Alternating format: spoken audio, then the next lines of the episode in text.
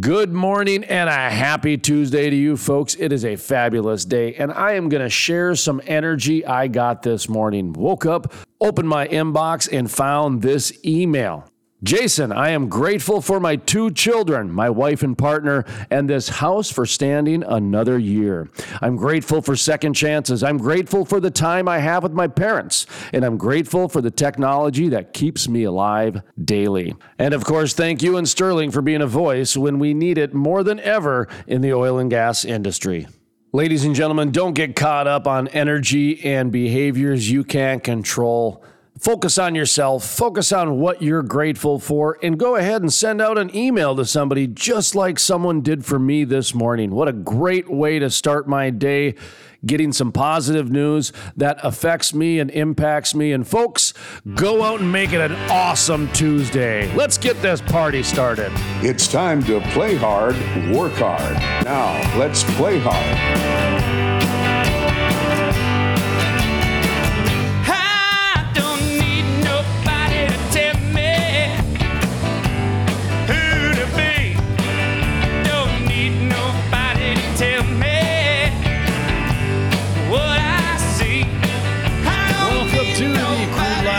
Show, play hard, work hard. My name is Jason Spiess. That is Sterling. It is Tuesday. Gosh, already? February 2nd. Is that right? It's already the 2nd? Yeah. See, I wrote down the... See, I got all my days already messed up and everything. See, my month is just not starting out right. Is this leap year? Dude, I think they're going to get rid of months. If we have to go through another year of COVID, it's like, what's the point in having a month? Let's just call it, like, I don't know, phases. Well, I think we're going to start a whole new calendar anyways, AC after COVID. We had BC before Christ, AD after death. Now we're going to have PC post-COVID. So, I mean, I think that'll probably start. If our phones go dark, that's what's going to happen. A new calendar will emerge. It'll just reset. You bet. That's what's probably going to end up happening. Well, folks, welcome here this morning. Play hard. See, this is really esoteric energy, what you're a part of here this morning, because the play hard portion is more of kind of our morning prep for the rest of the day. And, because we do work after this. This is how we start our morning. I go home. You do. Yeah, but you're going to start working because we're getting sponsors now. Ah, darn it. And that means that you are going to be adding some hours here outside of this show, and you'll be compensated. Jenica will be able to get more interviews and be able to get compensated.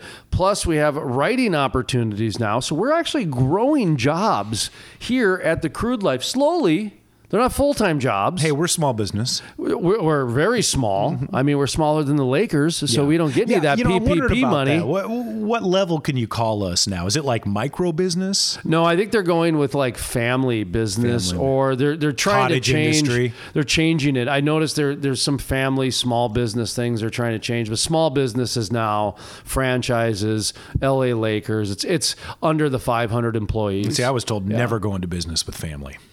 Well, if you're the mafia, it works out pretty good for a while, and then we'll see how it goes. But anyway, so we've got sponsors now, like today's our weekly sponsors of Orange Property Management. Of course, they do some great rental properties out in the Bakken, as well as the Fargo and into Minnesota as well. But also Maxwell's Restaurant and Bar. Place where we do our important meetings. Yes. Well, they're a sponsor now, so if you'd like to know more about their menu, very fine menu, by the way. If you're looking to impress, hopefully if I can get a date by Valentine's Day, maybe I can bring her to Maxwell's. That would impress her. Yeah, that would be impressive. They have linen napkins and everything. So fancy. It's a great place. Orange Property Management, other sponsor of the week. Our phone line sponsor, which, by the way, in just a moment or two, Marty Bent with the Great American Mining is going to join us to talk about the GameStop kerfuffle that happened. I have no idea what's going on. A kerfuffle. All I know is that I got calls from people that I haven't spoke to in years. And they're going, what the heck's going on? Well, a lot of them were they were talking about conspiracy theories. This is from people that have never, ever, ever even uttered those words before. Wow. They're like, I didn't want to ever believe this stuff, but this is just too much. Man, and it's only February. And I have no idea what they're talking about. All I remember GameStop is a place in the mall that I would get gift cards for every year for my kid. Yeah. I didn't even get things there. It's a millennial institution, though. I mean, I stopped playing video games when they got more buttons than I had fingers. I used to play Nintendo for Tecmo Bowl. Right. Best game, and Mike Tyson's Punch-Out. Oh, man. Did you ever beat that one? Oh, yeah. Really? Yeah. Oh, yeah. That was fun. I never could beat Mike Tyson. I mean, I used to play Legend of Zelda and Mario Brothers and Tecmo Bowl, all those games, Atari even. But then... We're aging.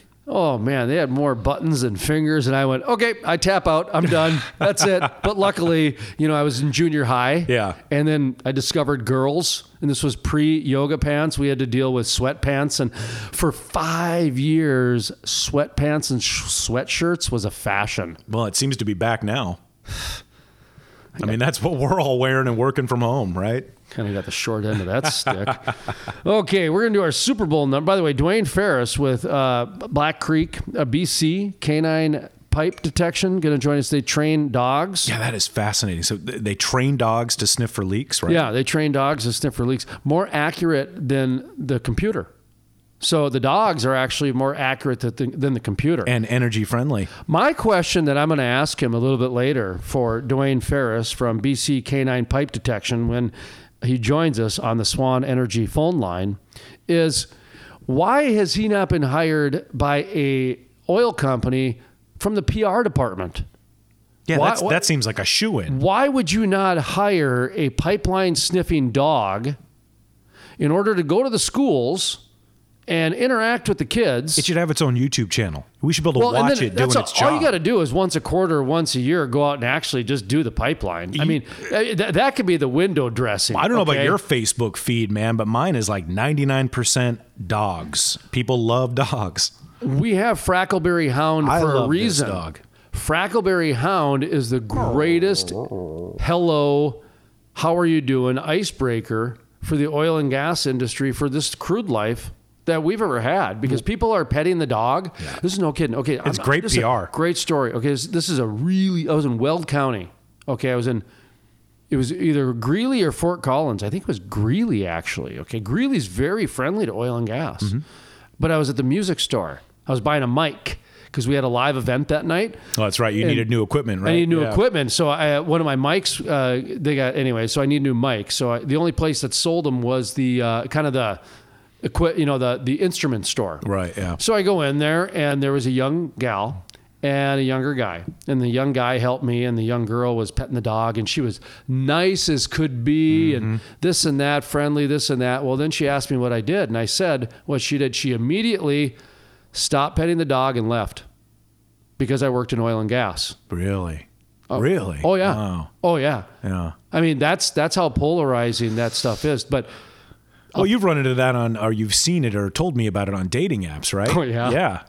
Right? If you work in oil or gas, swipe left. That's actually around Fargo. Man. In North Dakota, they have that. I mean, I guess you could admire the upfront honesty, but geez. That's pretty remarkable. I mean, if you work in oil I could gas, never narrow the left, field that much. Just makes you want them that much more. Mm-hmm. Well, you're unobtainable now. Folks, we have the Super Bowl numbers sold out. Man, it is booked. And by sold out, free. So what we like to do here... That's probably why it's sold out. At The Crude Life is we like to have some fun with social media. And one of the ways is to, gamble for free. Everybody likes to gamble for free. Especially when it's house money. We still do fantasy football in my life with a bunch of old friends from 20 years ago, but we don't charge for it. And that's the only reason we keep everybody around. That's the best kind. So 100 squares were filled in 5 days. Yeah. In 5 days, just using our social media account, we didn't really take out any ads. We didn't do anything. We didn't call anybody. I primed a couple in the beginning of people I thought, that would want to do it. Yeah. Well, after we filled up, I had to bump some. Yeah, I know, right. We had over 90% totally just out of the blue people, right?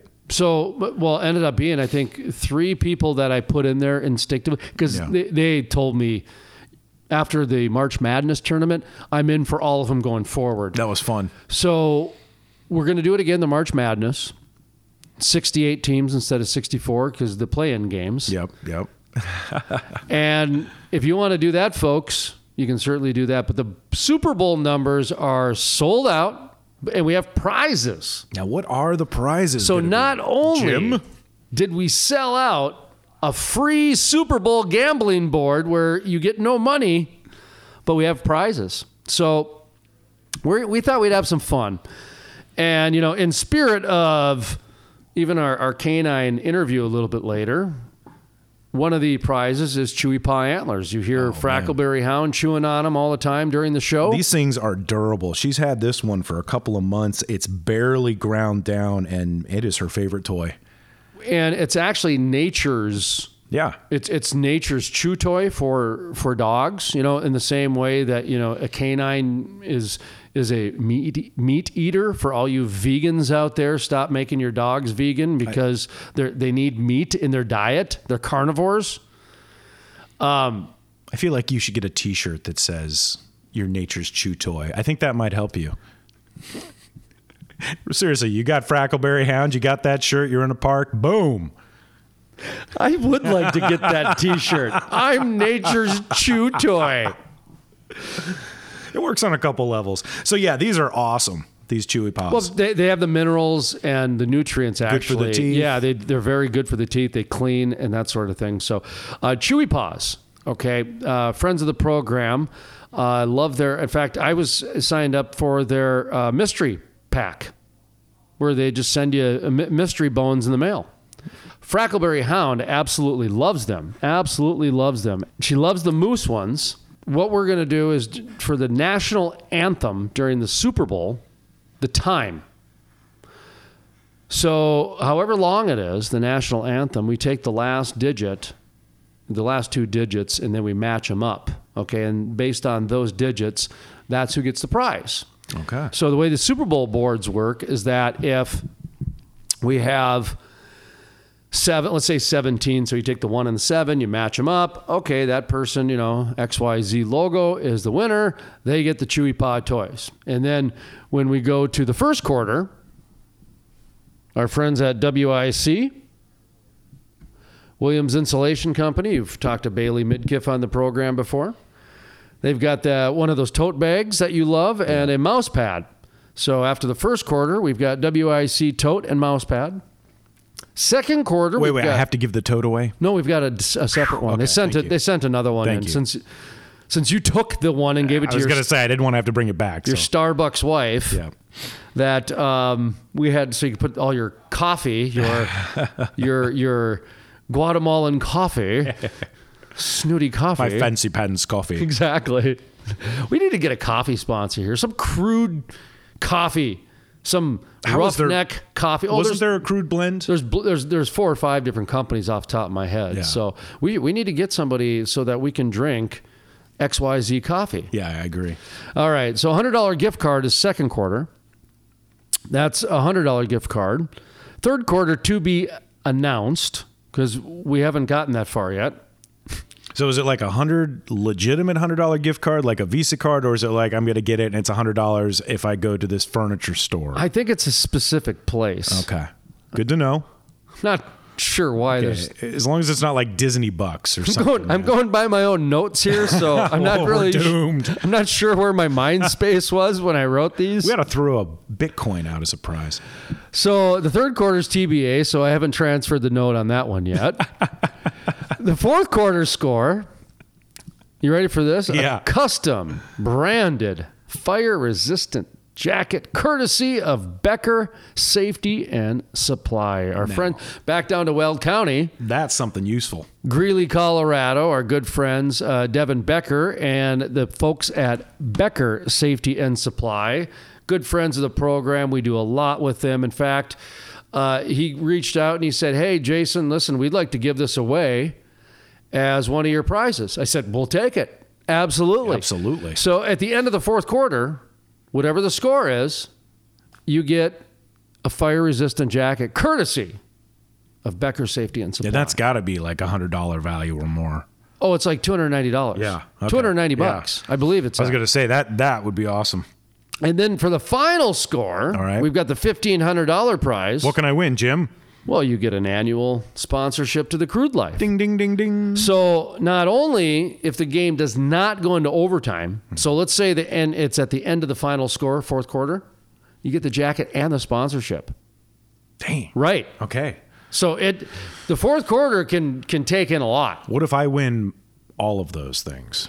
It's happened. It's pretty rare. Okay. You know, it's like 7-7 or something like that. Yeah. You know, and then the game ends up being 17-7. Okay. There's 10 points in the fourth quarter. So is there like rare. A sudden death or something we can go into? So the way this works, folks, is that every day this week, we're going to put a picture out on the social media platform with the Chewy Paws antler to say, okay, at the end of the what am I trying to say here? The national anthem, this is going to be the prize.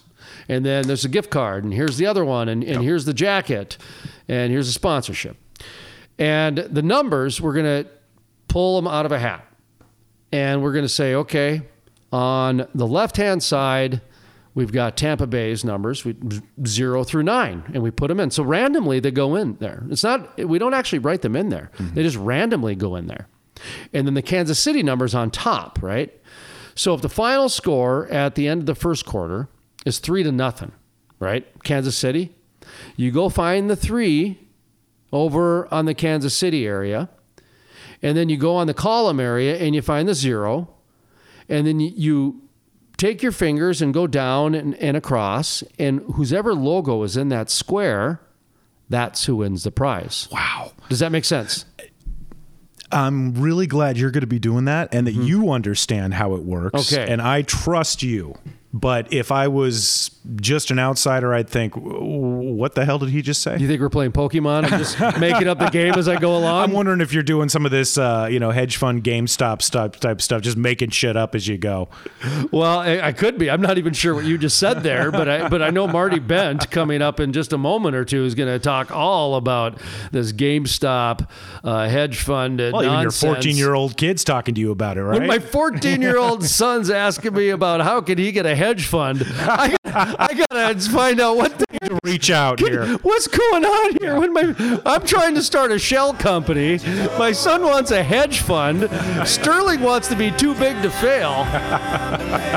God bless America. Man, that's the dream. So, free Super Bowl numbers. We got prizes, folks. We got to take a break here. We're going to go to a quick pause. We come back on our Swan Energy phone lines. It is going to be Marty Bent with Great American Mining, trying to talk a little bit about this whole GameStop kerfuffle. We will have the Super Bowl numbers and the logos at thecrudelife.com on the show page, plus on LinkedIn and Facebook and Twitter. We'll have it there too, folks. We'll see you in a few. It's a big bad world, hollering at your door, and it's time to let on in. The music heard on the Crude Life Morning Show, Play Hard, Work Hard, is by the Moody River Band. Hollering at your door, and it's time to let on in. The Crude Life, Play Hard, Work Hard, is sponsored in part by... If you have natural gas leases and are looking to sell them, Swan Energy wants to talk to you today. Give them a call at 866-539-0860. That's 866-539-0860. Swan Energy is buying up natural gas leases, and they may buy yours too. Give them a call today. The Industrial Forest. It takes an industry to build a forest. Hey folks, Jason Spiess with The Crude Life. Did you know about half the trees planted in the last 20 to 30 years have died within the first year? Lack of watering, transplant shock, special interest groups, poor growing conditions are just a few reasons it takes an industry to build a forest, and that is exactly what the Industrial Forest does. Sustainability sheds, critical pipeline systems are implemented to ensure the forest survives and absorbs carbon for decades to come. It takes an industry to build a forest. If you're interested in sustainable forests, growing industry jobs, check out theindustrialforest.com. That's theindustrialforest.com. Play hard, work hard. Now, let's play hard.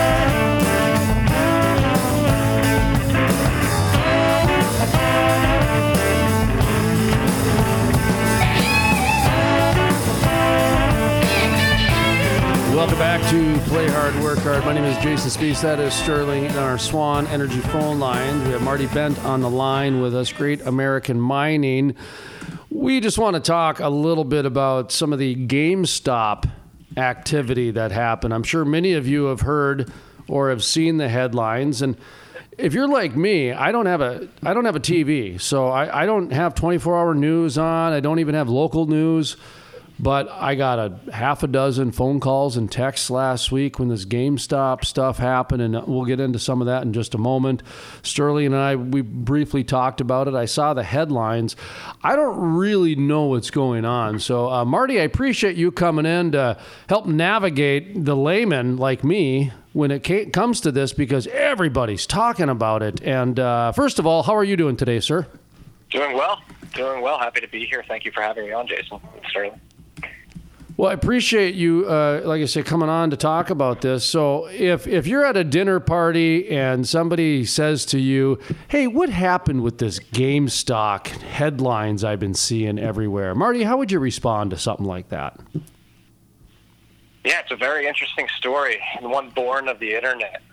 So long story short, you had a group of people on Reddit in a particular subforum called Wall Street Bets, basically identify that a hedge fund was shorting GameStop stock to a point where they were overexposed. So the hedge fund in question here is named Melvin Capital, and these Redditors, these individuals in this Reddit subforum, were able to identify that Melvin Capital had actually had short exposure to GameStop, but short exposure then went beyond the float of GameStop stock in the market. So they were short 140% of the float. So to put that in context, if GameStop had issued 100 stocks and that's all they had, Melvin Capital was short 140 stocks. So they somehow had a naked short open, which is illegal, but they were overexposed in the process. So these Redditors, these individuals on the internet, found this out, and they said, hey, this is an opportunity for us to initiate what's called a short squeeze. So you'll identify individuals who are short a particular market and say, hey, if we're able to buy enough of this stock, we can make it so those shorts are destroyed and get margin called, and the price will have will skyrocket as a product of squeezing those shorts out of the market. And so that's what you saw, is a bunch of people on the internet on Reddit identify this opportunity and then seize on it. So you had hundreds of thousands of individuals just buying GameStop stock via retail brokers, whether it be Robinhood or TD Ameritrade, in an attempt to short squeeze a hedge fund that was naked short GameStop stock. And as we could tell from last week and the price of GameStop stock, they were successful in doing that. Now, what's a short squeeze? So again, a short squeeze is when you identify that somebody or a bunch of individuals are short a particular asset, in this case GameStop stock, and you say, hey, I'm going to take a bet against those short positions and go long that asset, the stock in this case, and they basically try to squeeze out the short. So if enough people buy the stock and send the price upwards against the short squeeze, the short sellers are betting that the stock's going to go down, and if enough individuals buy the stock sending the price higher, you basically squeeze out those shorts. You make it so that they get margin called and they lose out on their positions. That's quite a shell game you guys got going out there in the marketplace. Holy smokes, man. So and then Robinhood, they tried to shut it down, didn't they? Yeah, what was that all about? Yeah. Now, the shutdown, and did the SEC jump in, did I hear? I mean, all kinds of just speculation and rumors from this weekend.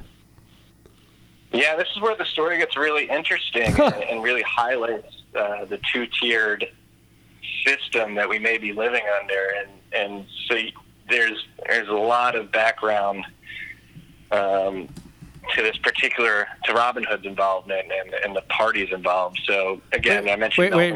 Can we pause for a second? What's Robinhood? I thought you guys were just actually saying Robinhood. Like, he really doesn't read the news. No. This I'm actually. I'm really. I have no idea what's going on here. I was busy all weekend, and I thought you guys were just talking about Robinhood. Rob from the poor to, or rob from the rich to pay the poor. This is an actual like company or movement, like it's a trading app, right? It's a trading app. Yeah, okay, okay, all right. Thank you. I'm just so lost here. All right. Robinhood is a trading app that allows retail investors to buy fractions of stocks. So you can download it on your phone.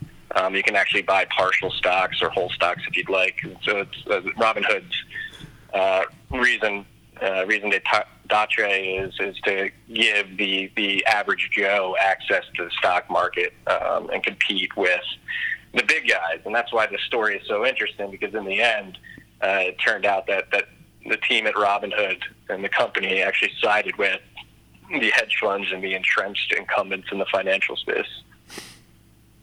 Oh, they did, huh? Yeah, initially, I remember they pulled back, or they shut it down. Yeah, so again, there's... Oh, they got value really checked. They got value checked, and they decided to go with the business daddy, huh? Well, I had heard that Robinhood was overextended, too, that they had to take out a loan during this. Yeah. Yeah, they had to take out a line of credit worth $1 billion towards the end of last week, because there's $1 billion. I mean, they said they weren't in danger of becoming insolvent, but if you're going to make a move like that, that's what a lot of people are led to believe, is that they were in danger of going insolvent. But there's a few parties involved in this particular story that makes it very interesting. So we have Robinhood, the trading platform. We have Melvin Capital, the hedge fund that was naked short GameStop, and then we have another hedge fund by the name of Citadel, which is actually an investor in Melvin Capital and Robinhood itself. Jeez. And so you have a very intertwined sort of stakeholders in this particular case, where I believe Citadel owned 40% of Melvin Capital and had invested a significant amount of money in Robinhood, and is actually Robinhood's biggest customer. So Robinhood will actually sell their users' trade flow to Citadel, so Citadel's high-frequency traders can front-run the retail investors on Robinhood. And this is where it gets really interesting, is because, like you said, Robinhood, you said they shut down trading, which is actually not the case. They didn't shut down trading. They shut down the ability for individuals to buy GameStop stock. Yes. And so at some point last week, they turned off the buy button, and individuals could only sell. And in some cases, Robinhood actually forced liquidated some long positions on behalf of their customers. And this makes it so the price can only go one way, and that is down in favor of Melvin Capital and, by extension, Citadel. So there's moral hazard at play here that a lot of people are pointing to, where basically the little guy was beating the big hedge fund, and a major investor in the hedge fund and the retail trading platform that these individuals were using to short squeeze Melvin Capital stepped in and said, "Hey, we have a lot of skin in the game with Melvin Capital, so you guys got to turn off the buy button and move that position in favor of this company." That seems like a slight conflict of interest. I mean, is this what you meant when you were talking about the two-tier system earlier? Is this the type of stuff it's perfectly legit? It's just that it's been more exposed by sort of this crowdfunding?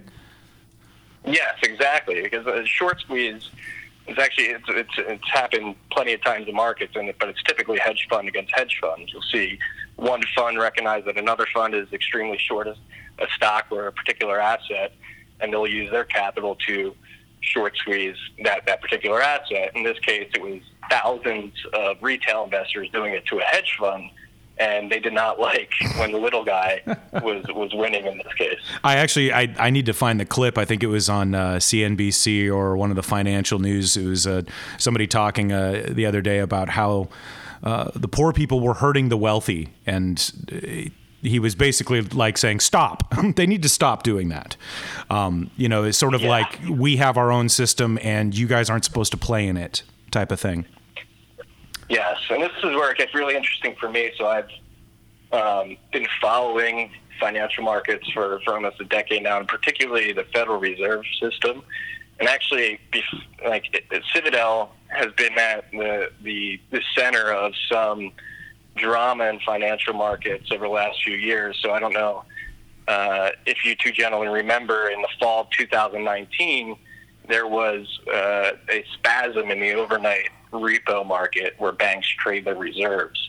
You had the rates spike up pretty significantly above 10%, and it came to be the market came to realize that Citadel, again, they had one of the hedge funds in the Robinhood and GameStop story, was actually the cause that part of the reason why you had this rate spasm in the repo markets back in the fall of 2019.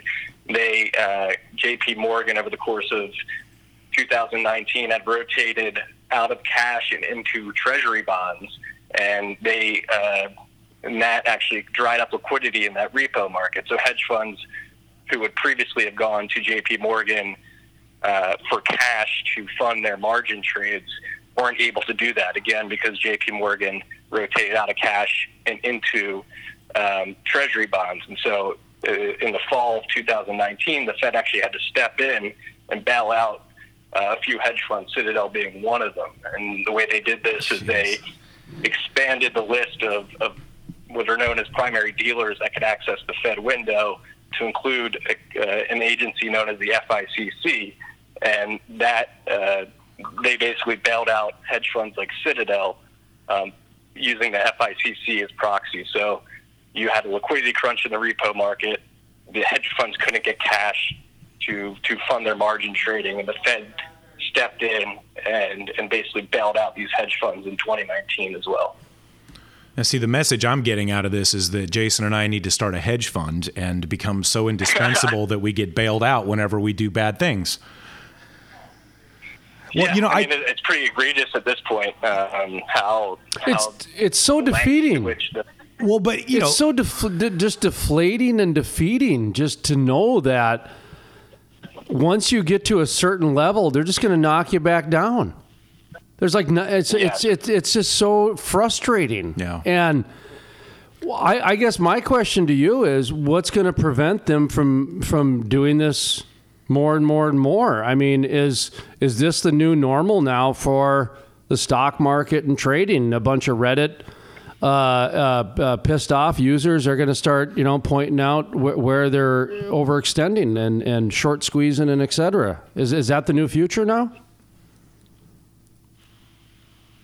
Definitely could be. It certainly could be. It seems like the individuals and retail traders on our Wall Street Bets are poised to do this in other instances as well.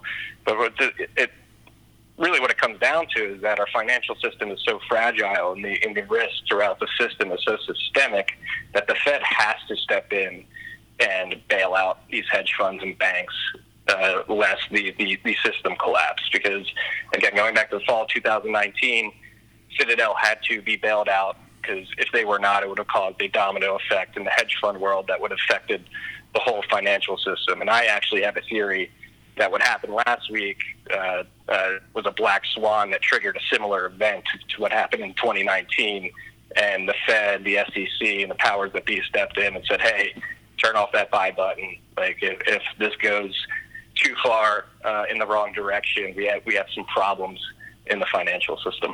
So did the app Robinhood give any explanation why they turned off the buy button?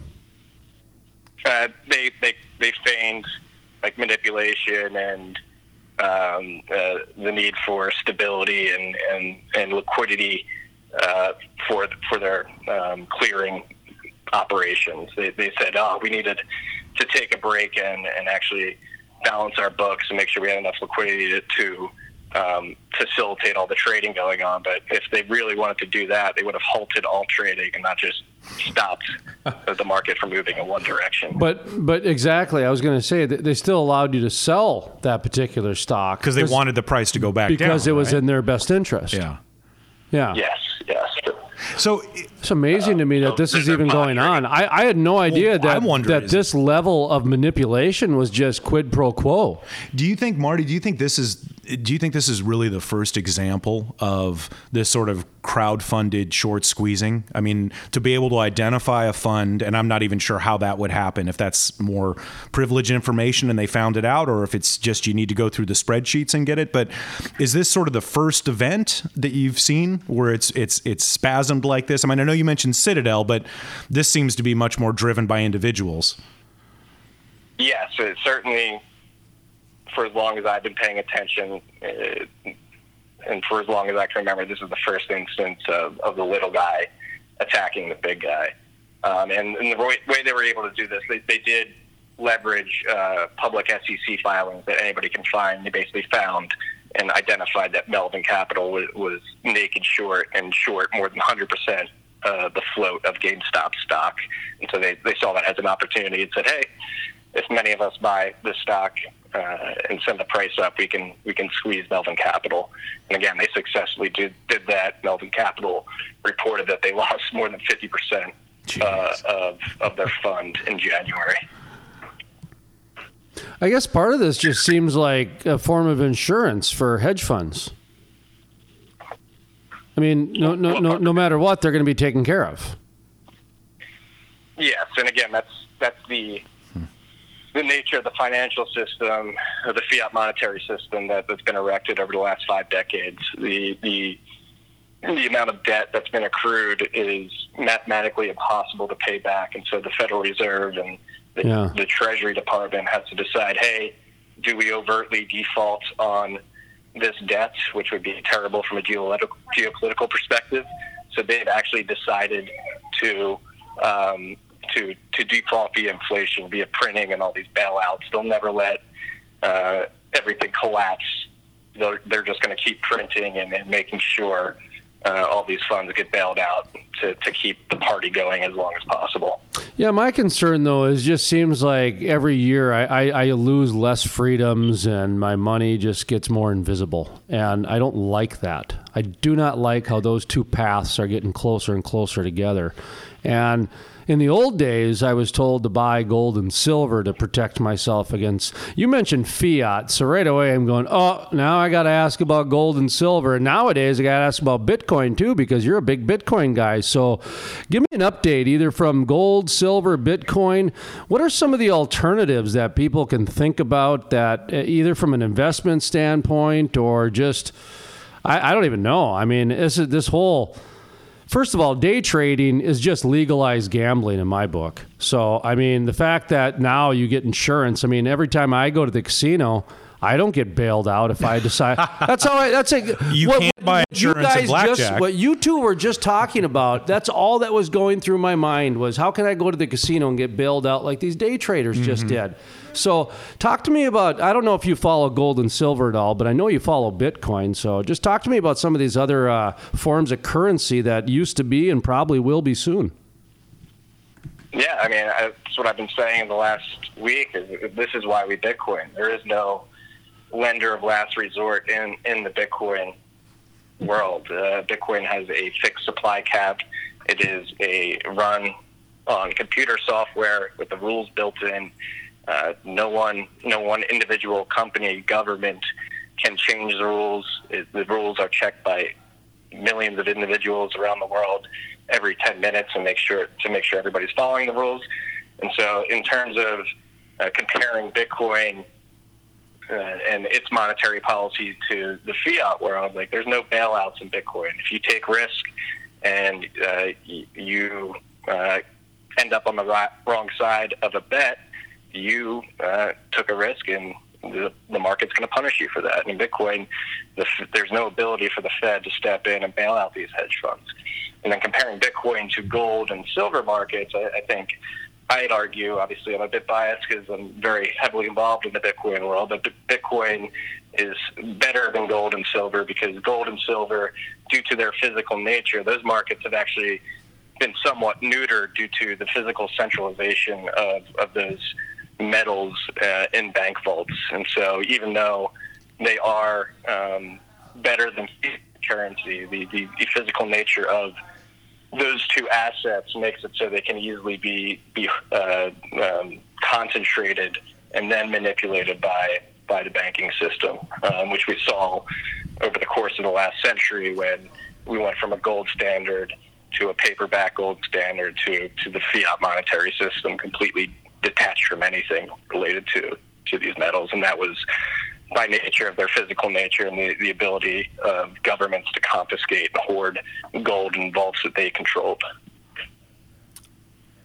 What was your takeaway from last week with the GameStop? Just getting back to kind of whether it's from the longevity of the stock market, whether it's just from the conspiracy side of the, I tell you what, I got a half a dozen calls that they literally started the conversation with is, you know, I was just trying to enjoy my life, not fall into conspiracies, but this GameStop thing, I cannot, you know what I mean? This was the straw that broke their camel's back about conspiracy theories. So I understand that there's even a bunch of those thrown in there too. So what was your big takeaway, I guess, from last week? I think what we're seeing is just the pent-up frustration and anger from the average Joe against the financial elite who, like we've been talking about throughout this whole conversation, are consistently bailed out after taking too much risk, and yet the little guy, he's forced to stay home from work. They shut down the economy. They don't let him run his small business, his or her small business. He gets a $600 check, and the government tells you not to go spend it all one place, and yet you have this financial elite within our system who benefit unruly from the nature of the monetary system and their proximity to institutions like the Federal Reserve and the Treasury. And so I think what we saw last week was somewhat of a populist movement against this two-tiered system of the little guy saying, all right, I've had enough. It's time to fight back. And the way they chose to do this is with capital. So they use their money to attack what they deemed as individuals in our system that are benefited unruly. And that's what we had the Capitol riot, CAPITOL, on January 6th that many people are talking about, but I think last week was the Capitol riot, CAPITAL, right, of individuals fighting back against what they deemed to be an unfair system. And so I think last week, if anything, was an inflection point that really empowered the little guy to say, hey, I actually can do something here. So if you compare this to something like Occupy Wall Street was great from an optics perspective in the sense that people were voicing their displeasure, and that was very apparent, but really, arguably, nothing really material came out of Occupy Wall Street, whereas last week with this Capitol riot, there was actually some damage done. And so I think, again, this is an inflection point of the little man realizing he does have some power in some capacity. Do you think that the GameStop was targeted because of its educational impact? I mean, my 14-year-old son knew about this and I didn't, okay? And I can't imagine that this was a bunch of 14-year-old kids buying the stock. This was some pretty sharp cookies on Reddit. Well, and there's some irony to it, too. That's what I mean. Was this targeted because of its mainstream connectivity, or was it just, hey, time and place, man? You know, that GameStop happened to be at that time and at that place, and that's when the collection of, I don't know, what are these Guy Fridays? What are these guys called? These GameStoppers. They've been called Redditors, is what I'm hearing. Yeah, whatever. I mean, so was GameStop targeted, or was it just coincidence? Yeah, so I think it's mainly driven by millennials, so people my age, and I think. I don't think it was definitely wasn't a coincidence, but they saw a good opportunity. Again, a very strong feeling of this two-tiered unfair system, and these individuals on Reddit saw that Melvin Capital was attacking GameStop, a company that resonates with millennials. It was a company that we all know and loved when we were growing up. I remember personally going to GameStop and playing the free games and buying games and selling games. It was just part of millennial culture.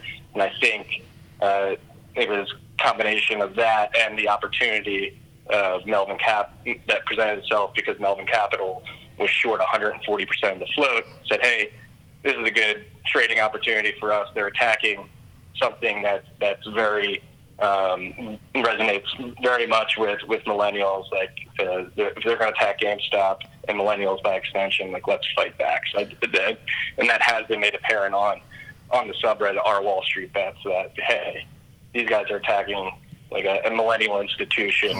They're overextended. Let's fight back. Well, I thought it was another example of how there's so many protests nowadays, whether it be financial or whether it be out in the streets, that there's this big social cause that goes with it. And that was honestly, I thought that was genius actually to target GameStop because of all those reasons you just said, that it is so relatable to that demographic.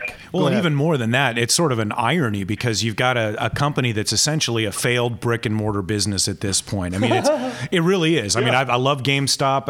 I've been going there for over 15 years off and on, but the way that the markets are trending and digital downloads. So it seems to me like there was a message within the message. You're not only targeting a millennial institution, but one that really doesn't have a lot of value.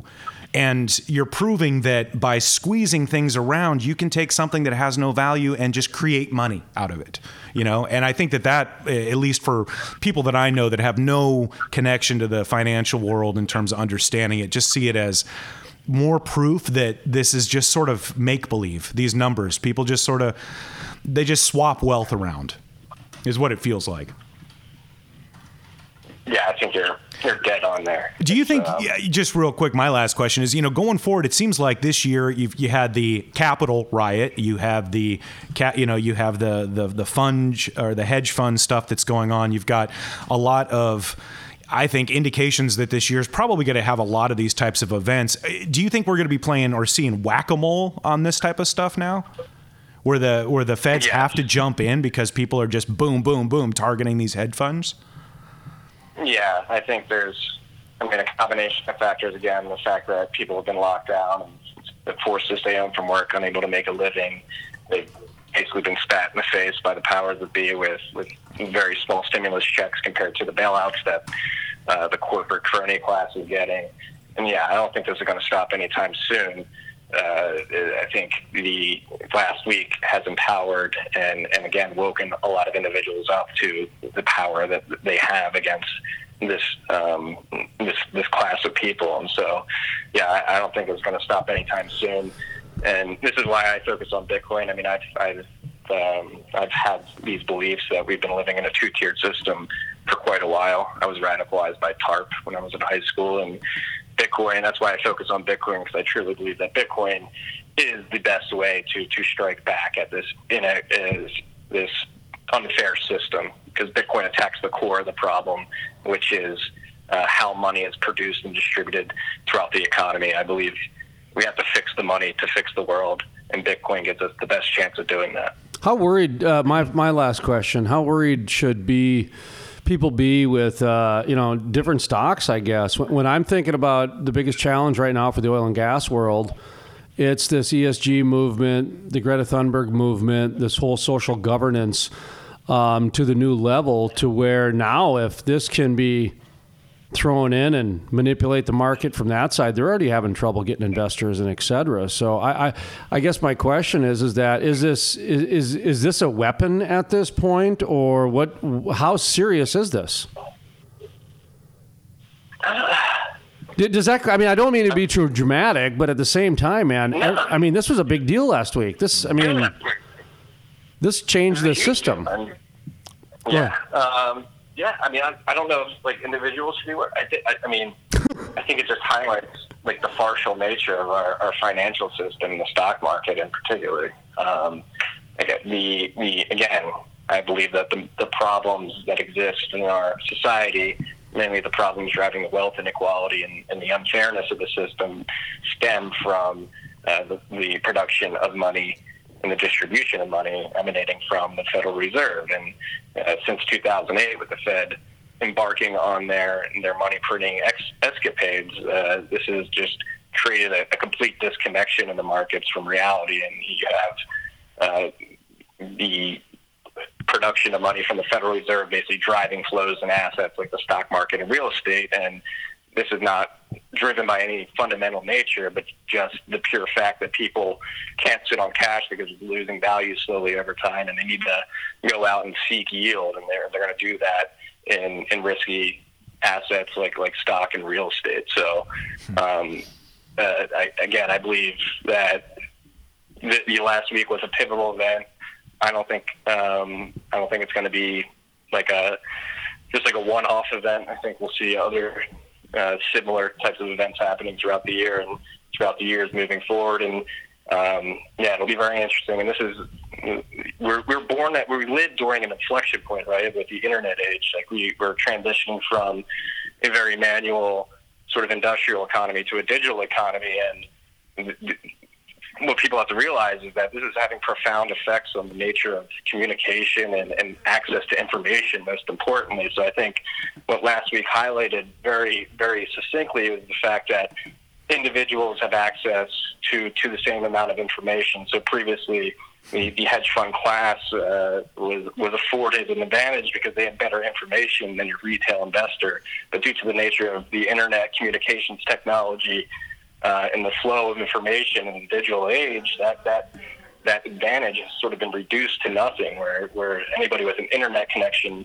has access to the same amount of data, and we're starting to see the effects that has. And you can have very smart individuals who aren't in the financial sector sort of come to understand what's going on in the hedge fund world themselves and actually participate and attack these hedge funds with their capital in mass. So it's a very interesting time we're living in. Yeah, I feel like 2021 is looking at 2020 and going, here, hold my beer. Yeah. I think it's going to be a very tumultuous decade. Again, we're in this inflection point, and as humans, we're attempting to adapt to this new way of living and having access to this much information and the ability to communicate in the ways that we can today. That it's just flipping the system on its head, and we're attempting to recalibrate as a species, like how do we actually interact with each other now that we have all this technology. I thought it was interesting yesterday, and I'll just say in closing here, and then I'll let you give your websites and blog information, that We kind of Sterling and I went off the rails a little bit about the war on oil and gas and the climate change and this whole John Kerry's new title and things like that, to where I pointed out that, we as a species, science-wise, we went to the moon, we did the Manhattan Project and the Hoover Dam, and those were major scientific feats that we did collectively as a nation. But they did not require us to change our behavior. And what this green movement's doing is asking us not only to take on a science project that is in the scales of the Hoover Dam and the Manhattan Project and the other example I gave, it was the space launch. Space launch, yeah. But it's asking us to change our behaviors in ways that we've never done collectively as a society. So if we look at that, and we look at paper or plastic bags, okay, we haven't even collectively changed our behavior with reusable tote bags when everybody and their mother was giving them away for the last 15 years. Okay, everybody's got 15 of them at their house, or at least they did at one time. And not only do we as species have not figured out how to self-correct, our grocery stores, Aldi, they require you to use a reusable bag. You cannot use a plastic bag. And across the street at Walmart, since COVID started, no longer allows you to use reusable bags. You have to use plastic disposable bags. Mm-hmm. So even on the bag argument, we can't even get that right in the world of business. So this is an amazing feat that is ahead of us. So now when you fold in this whole digital transition, that's why we bring guys like Marty on, because Bitcoin, no matter what path you're taking, that's a future, baby. And so, yeah, and it was like 35,000, I think, today. How can people read more about what you got going on and find out information on Bitcoin, guy? Marty, yeah, sorry. So I'm actually very, very happy you just went on that particular rant, because we actually just published a blog post today that describes. So the company I work for, Great American Mining, we help oil and gas producers monetize wasted, stranded, or underutilized gas molecules by mining Bitcoin with it instead of flaring or compressing it into LNG. So actually, we just published a blog post this morning that describes why we believe there's a budding symbiotic relationship between the Bitcoin mining industry and the oil and gas industry, and this symbiotic relationship is going to make both industries more resilient. And specifically from an ESG perspective and a PR perspective, like Bitcoin mining, since miners are willing to show up to the source of these molecules, can significantly help reduce flare in the oil patches, and by extension help turn the tides of the PR the PR onslaught that's going on from a climate perspective. And so if your listeners want to go read that blog, and go to gam.ai, that's GAM.ai. The blog page on there has that, and beyond the blog, you can find out what we're doing as a company and why we're doing what we're doing. And Marty, I get one more plug for your company, because I don't know if you're qualified to speak on this, but I'm sure you got at least a sentence or two, marketing phrase ready. Tom Macero, your colleague and partner, is the one that I'm used to, who's able to speak on the calculator that you have on your website that mineral owners, if they have minerals, can go in and put in their different numbers that they have value for with their minerals, and you guys will actually calculate the amount of Bitcoin that they would receive or could have received if they had done it. Is that correct? Help me out there. Yes, so that's our gas to hash calculator, and it basically helps quantify the income that can be produced by using your gas to mine Bitcoin instead of sending it to market at Henry Hub prices, and the multiples on what you can do when you mine Bitcoin with your gas instead of sending it to market are pretty significant. It's sometimes hard to believe for producers when we tell them, but we've had our containers in the field and have the data, and it's real and it's material, and we're very excited about it. So yes, if you're a mineral rights owner and you're gas that's getting marketed by the operator and the midstream provider is not making you, you're not happy with the royalty checks that you're getting, you can take that gas in kind, run it to some generators, mine Bitcoin with it, and I think you'll be much happier with that revenue stream. Marty, thank you for your time today. And of course, we'll have all the links available at thecrudelife.com on our show page. And appreciate it, man. Welcome back anytime, and good luck in your endeavors. And we'll talk down the road, okay? No, Jason and Sterling, thanks for having me. It's always a pleasure. Yeah, great talking to you, Marty. Thank you. Have a great day. All right, that was Marty Bent with Great American Mining Company. Work hard, play hard. We'll be back in just a moment or two, folks. That is Sterling. My name is Jason Spiess.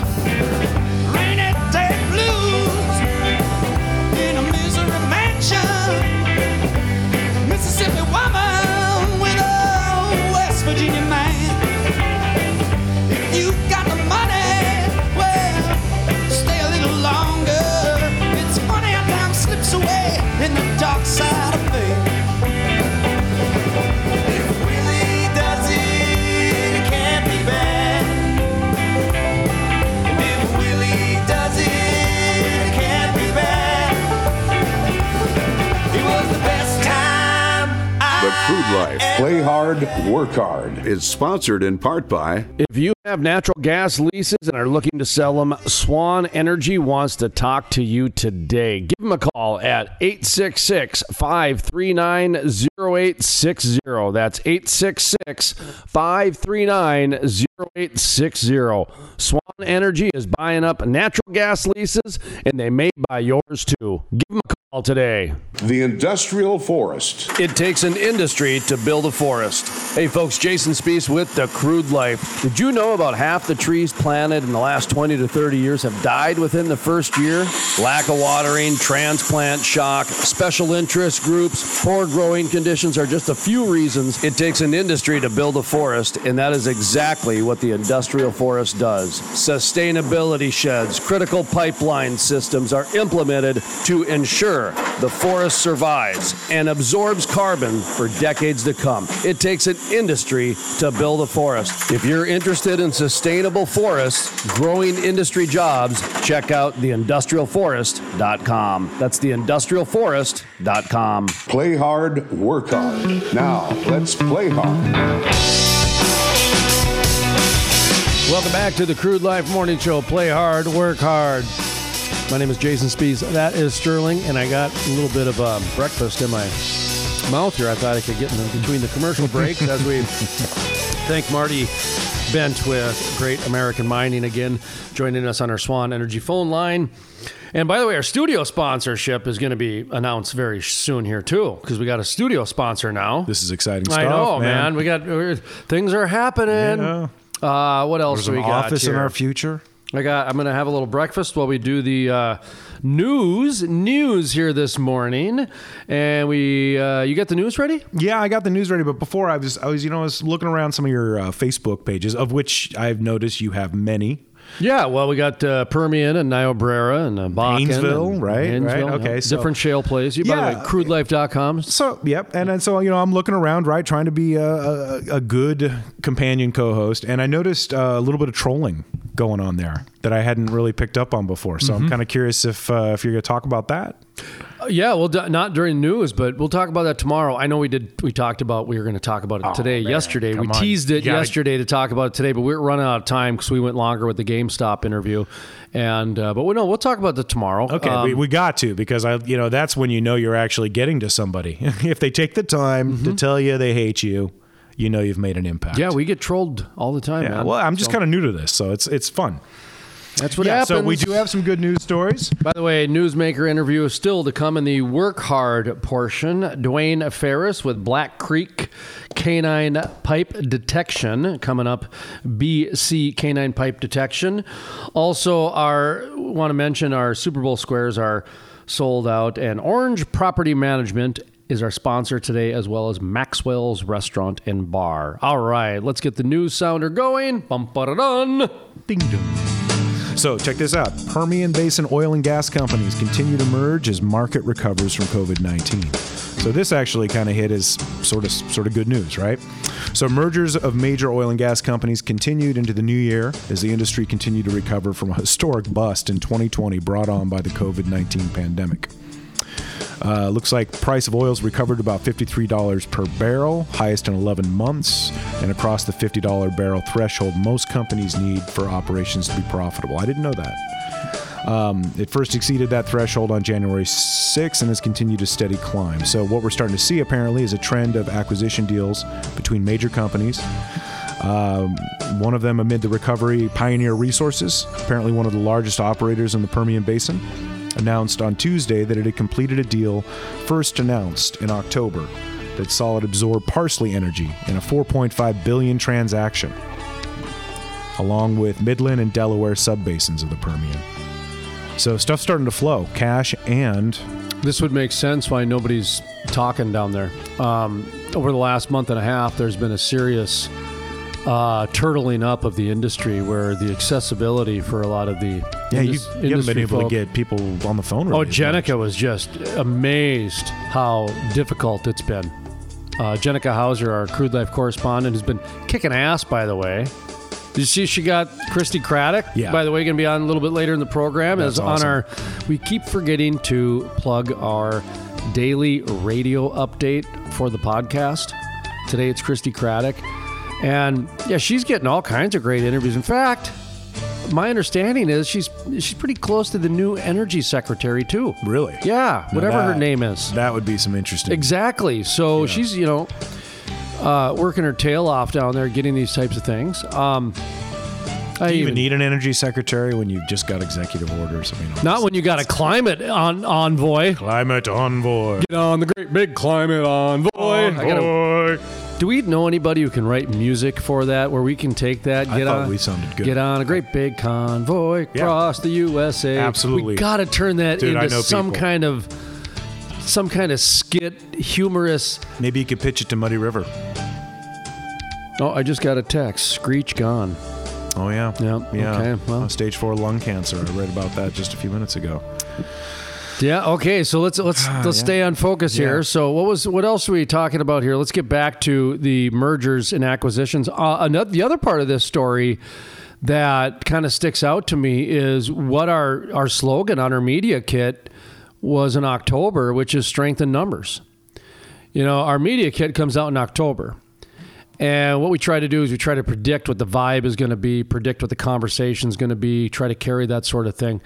And strength in numbers. I mean, that's what mergers are and acquisitions. You're fortifying. Yeah. And sometimes in business, that's not always good, but sometimes it is. Well, and it sounds like it's kind of been necessary. I mean, you remember last year when oil actually plummeted below $0? I mean, it was I remember very much. First time in history. Yeah. And you know what? That kind of actually gets buried because of the other crap storm we've been going through. But that's historic, right? So it looks like some of these mergers are really helping these companies be able to actually open up the Permian again, because now they have better cash flow. They've got, you know, the more ability to be able to make things happen. Strength in numbers, like you said. Oh, I remember that negative oil one, because that was... I actually thought long and hard about whether to publicly have that conversation. Mm-hmm. But then... I got a call from a friend of mine who owns a company, oil and gas service company. And we talked about it. Said, what would happen if that happened? Just we just off the air. Yeah, just, you know, a Saturday morning type thing. Right. The what if. And the what if. The what and, if. And what if you own storage? Mm-hmm. How much would that? Oh, geez, yeah. So that was why I did it. And I put it out on social media, and I actually introduced that speculation onto some of the when we had guests on, because I actually saw enough tea leaves and enough signs in the market that thought, okay, this is not crazy. Mm-hmm. This is actually a legitimate question, okay? And then it happened where this buddy I talked to after it happened, he goes, if we would have done XYZ when we said we would have done XYZ, we would have made $644,000 today. Oh man! Just by having the storage available for that type of thing. Just having it there, right? Yeah. And so that's what makes that trolling comment. How I got trolled. Oh, was it about stuff like this? Was it about negative oil? That was one of them. Really? Oh, that was the one I thought you saw. No, oh, go find that one. No, this is that one. I got. Oh, that one. People were telling me to leave the industry. No, they're referencing it here as. I mean, they don't call it negative oil, but they're talking about how it went down below zero. So yeah, I mean, obviously you were correct. Sorry, right? not to tease on the trolling one. Oh, well, you'll find that one. That's easy to find. It's Well, you know, it's not like you're the one where you got trolled, where you just sarcastically said "freedom juice." Welcome to the world of media, man. I mean, you say anything. You know what? I stand by freedom juice. I think it's fantastic. I think it's got power. I think freedom juice is going to be the new vernacular going forward. So what else does this story have, by the way? What was the headline again? It was it's basically just sort of a feel good. It's Permian Basin oil and gas companies continue to merge as market recovers. So it's talking about... that's a fine headline. No, because it's more of a, hey, things are still happening, because it goes on to talk about how these mergers have been happening over the last year. But right now we're getting to the point where they're in a position to start making things happen and flow again out of the Permian. So with these consolidations, you know, we're going to see output again. Plus, we're over $50 a barrel. Be interesting to see how things go with the new administration. Some of the political dollars being spent where they're spent, and just this whole. I mean, you've got senators. I mean, you go to the thecrudelife.com. Mm-hmm. I mean, I was busy over the weekend because I got all kinds of emails and video messages from Senator Hoven and Senator Kramer about suing the president. Now, Texas is doing that. You saw that, right? I did. Yeah, I saw that. Greg Abbott, the governor of Texas, is suing the Biden administration. And Governor Gordon from Wyoming, same deal. Yeah. In fact, I sent that interview to Jenica to do, because she's in that area. Yeah, and she went to college in Casper, Wyoming. Okay. Yeah. So she's got a connection there. Her husband works in oil and gas, or used to, anyways, before he got laid off. And so hashtag hire for work. Is that what it is? We'll work for money. Yeah, we'll work for food. Getting to money's that point a little now. Easier. We'll work for Bitcoin. Yeah, that might be my new pickup line. Bitcoin for your thought. I think it's at like 33,000. So that's a pricey thought there, man. If it's a millennial, Bitcoin for your thought. How about a fraction? If it's somebody my age. Nugget for your thought. Go Nugget. Yeah, see, you're really into that kind of material wealth. I mean, and that's the age we were. What was that? No, I'm talking about gold and silver, right? You're talking to Marty about gold and silver. I don't mean like your material. You just insulted me right to my face. Okay, wasn't intentional. What was that again? I'm into material wealth. When we were growing up, our grandfathers and people that we knew, they'd say gold, silver, real estate, right? Those were the things to invest in. Those pillowcases were a gift. They're not supposed to be bedazzled, okay? All right, so go on. All right, we're totally in different places now. No, you're talking about one thing, though. We were raised a certain way, so I'm with you. I'm with you. So so now it's Bitcoin. Now it's digital. Now it's that kind of stuff. So here's somebody who doesn't have to worry about any of that. Elon Musk plans to use his Texas natural gas for his starships. Great segue there. I don't even know what the story is, but all you got to do is bring up Elon Musk, and away starships. I can think it's idol worshiping. Nah, dude, they don't even call them spaceships; they're starships. No, he has this unusual narrative being created in the media where he's untouchable. And he's getting idol worship from all different sectors, like the pot crowd likes him, the natural gas crowd likes him, the environmentalists like him. He's in the sweet zone right now. It's very odd, very odd. He can't do any wrong. You know what I mean? It's like everybody's rah rah rah behind him, when at the same time it'll never last, man. He's getting more tax dollars than anybody I know. I think you're right. I think he was primarily just from Tesla, right? That he got his start, and how much government funding went into Tesla? How much subsidy money? I have no idea. I mean, how much benefits from Doppler research? I don't even know what the success of Tesla is besides a kind of a cool, sexy electric car. Honestly, I don't know. Apparently, it has done well in the past, but it's not doing well now. I don't know how anybody can say that because. Have you ever seen anyone drive a Tesla? I've seen one person drive a Tesla. Really? Yes. I mean, granted, we don't live in California, but I only know a handful of people that have Tesla. Well, out here, a lot of times, if you've got a car, it's because you need to be able to go 200 or 300 miles at a time. No, but they're about $70,000. Right. That's where they start. Mm-hmm. So that's what I'm saying. To where I don't know how successful you can call that. When you need government subsidies to put out a $75,000 car. And then you need additional subsidies to bring it down to, say, $40,000, which I have heard is like basically states and other municipalities have offered subsidies so that they will reduce your overall cost because you're paying into it. It's subsidies on top of subsidies on top of fees and taxes to where the person who's doing it doesn't even realize that it's so artificial. That the whole thing's inflated. Well, and I think it goes back to what we've been talking about where you've got, we don't know, we've never been asked to change our lifestyle as a society on this kind of scale, right? Versus the moonshot and things like that. This is one of those things. It's like government makes it, then they control how you do it and how much you can do it with, I think Tesla's probably going to have a... oil company pretty soon. Well, dude, they're going to backdoor natural gas and just become an oil company. I dig this stuff, because it actually makes sense. I mean, if you think about it with Great American Mining and what they do with flare gas, right? Yeah. And they convert it to Bitmine. This is, Elon Musk, he's got the land already for his starships. He's got mineral rights. He's got resources. So what he's going to do is he's going to have at least 5 wells that are going to make rocket fuel. Who's calling it starships? Is that in the story? It's the headline. Is that what they're calling it now? Starships. Yeah. Elon Musk plans to use Texas natural gas for his starships, and there's a really cool picture too here. But starships is the actual. I'm guessing there's a trademark there or something like that. Yeah. So it shows in the short term, some of his goals will depend on plans for fossil fuel extraction that are already drawing criticism from environmental groups. Okay, so he is getting a little flack for that.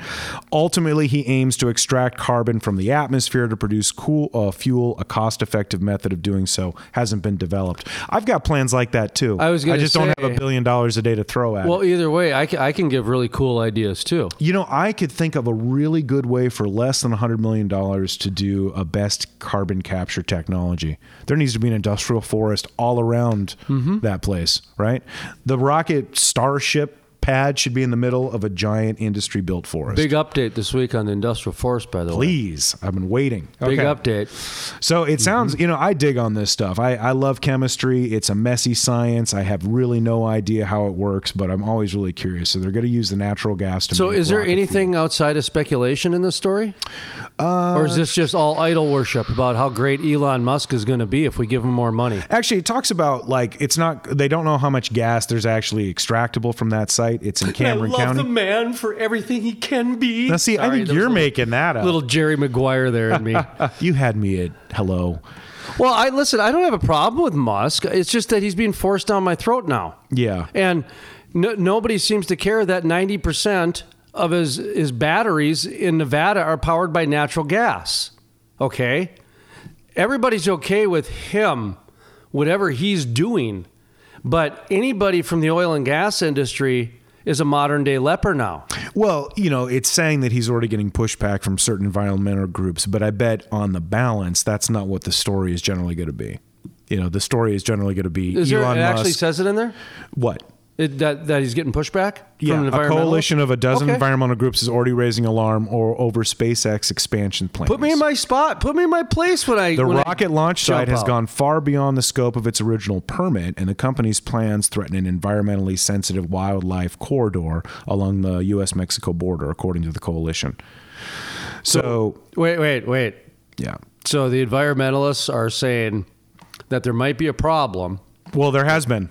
With... Fires. A rocket ship launching into space, pushing out fire that needs to launch a rocket into space.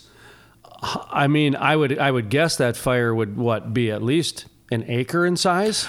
I have no idea. I know when we sent up like the moon Apollo stuff, it was like thousands of gallons of jet fuel being burned every second. My point is you're sterilizing everything on that patch of Earth. Yeah, it's gone. That's what I'm saying, that we can't even build a new pipeline without environmentalists going there, and he's going to just scorch the Earth. Dude, he's just out there starting fires. Literally scorch the Earth. Yeah. And the environmentalists are, all right, cool, let's give him some more money. Yay. Also, he can take a blowtorch to the Earth so he can shoot up. Remember when he launched a sports car into space? No, I don't. He launched a classic sports car into space. Like the way that the Monty Python did the cow with a catapult? No, I think it was on a rocket. I'm thinking more like the beginning of the heavy metal movie, if you remember that. I do. You remember that? I do. Kind of like that. Yeah. And I'm sure that was where his stoned mind was when he came up with the idea. Well, that's why I like this guy. He's got so much money. He's just like, I think I want to go to Mars. Can you guys figure that out? Yeah, and don't misinterpret my like or dislike for Elon Musk. I mean, Musk, I'm sure you're a great guy. It's just the idol worship and the ram down my throat that I'm getting in headlines and everywhere else, and how you can do no wrong. So I'd like a little bit of your money for my industrial forest, actually. So I have very little money. You can have all of it. So I'd like to, apologize. I'm not saying you're a bad guy, but at the same time, I'm not going to discount that narrative at the same time, because we're trying to put an end to this stuff. We're trying to have a regular conversation. We're trying to get stuff done. And if he can figure out a great purpose for natural gas, I'm all for it. Well, then listen to this. I'm all for it. But at the same time, stop demonizing the other guys who are trying it too. That's the problem. And that's, you know what, we're going to see it over the course of the next year with a new administration, new regulations and all this is that's all it's going to be. It's going to be the voices, angry voices back and forth. So check this out, though. They got on his... They're upset because at least 3 explosions, some of which resulted in more fires that burned smaller areas. These explosions directly impacted designated critical habitat. So imagine that, dude. You're little desert creature just out there in the nights, chill. You're getting your thing on there. Whoosh. Yep. And what I'm about to say is going to be very insensitive. Okay? I would expect nothing less. That if that was a oil drum and there was a bunch of birds, that would be all over the news. It'd be shut down. Okay? It'd be shut down. National headline, 24/7, show those birds with the oil. But because there's no evidence, everything's scorched. Hey, man. Bravo. Give them more money. Hey, NIMBY. Out of sight, out of mind. Right. I'm thinking like that guy in Deadwood, the pigs. Yeah. Right?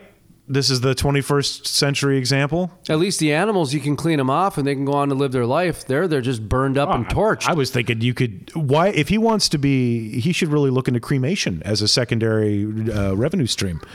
I mean, why not? You got it there. That's what they're talking about with the resources. Use what's there. Man.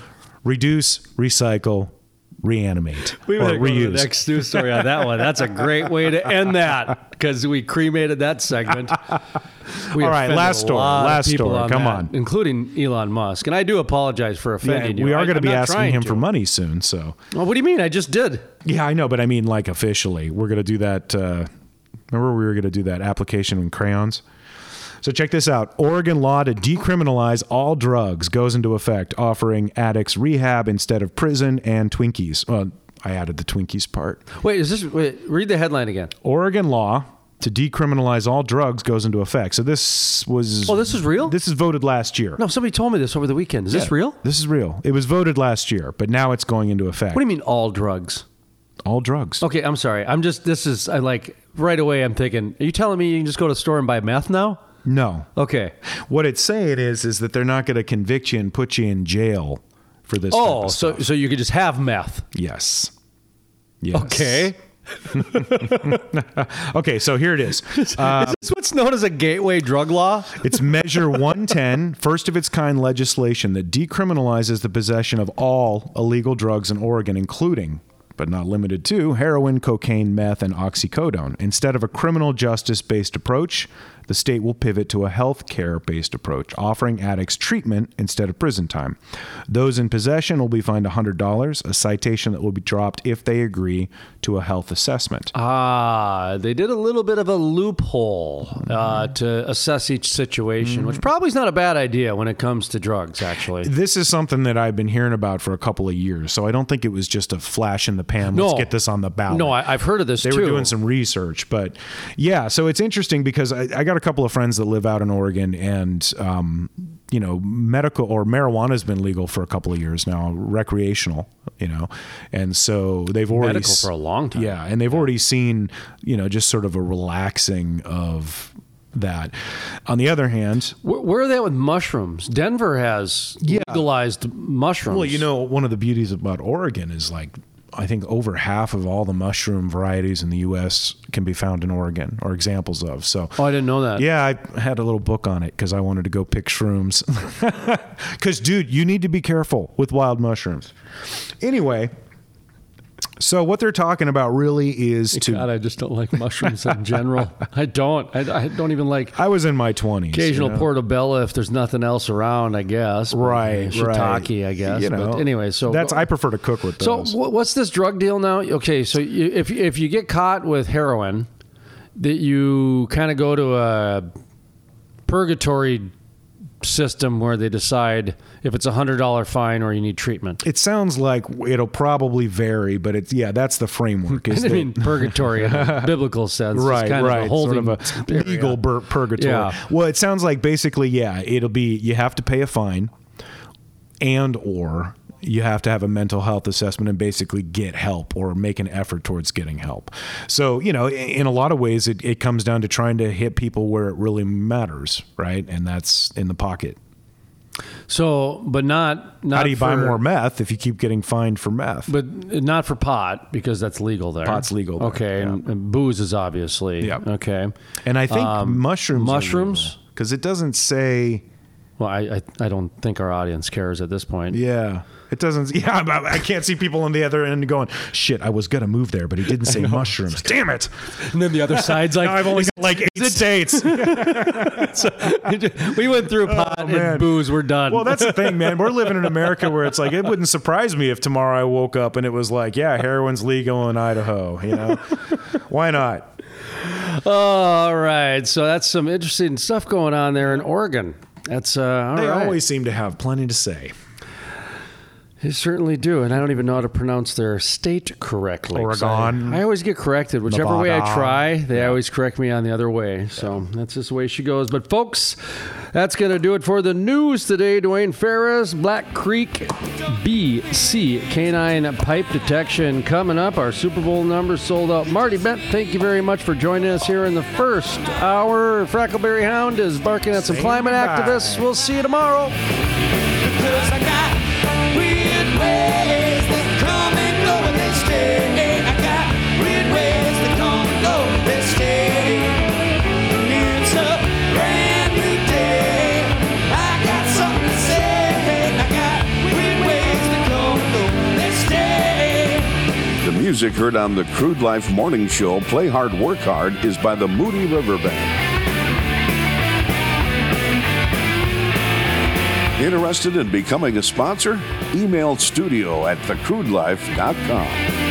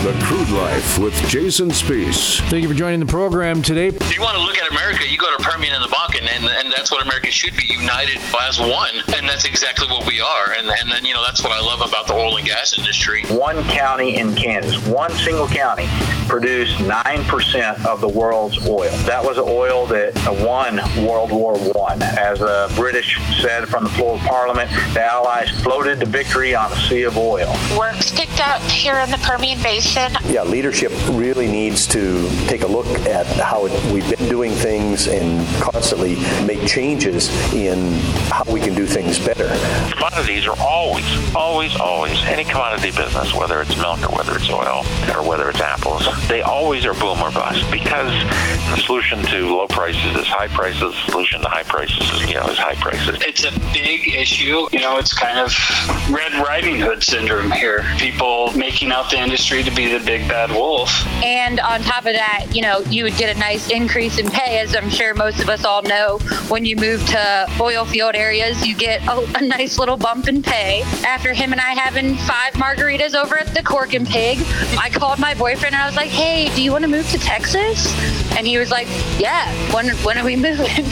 And honestly, we moved about a month after that. This oil and gas industry, I've met some of the best people I've ever met in my life doing this. Play hard, work hard. Now let's work hard. Dwayne Ferris with Black Creek Canine Pipeline Leak Detection. Let's talk a little bit about your company and what it is and how you got started in this. All right, sir. Yeah, like I said, my name is Dwayne Ferris.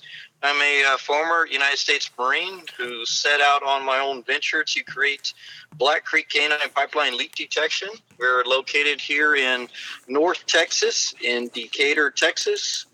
And basically doing so, it enables my company to be strategically located to respond basically to the Permian, the Eagle Ford, and the Barnett Shale. And it allowed me to be able to have subcontractors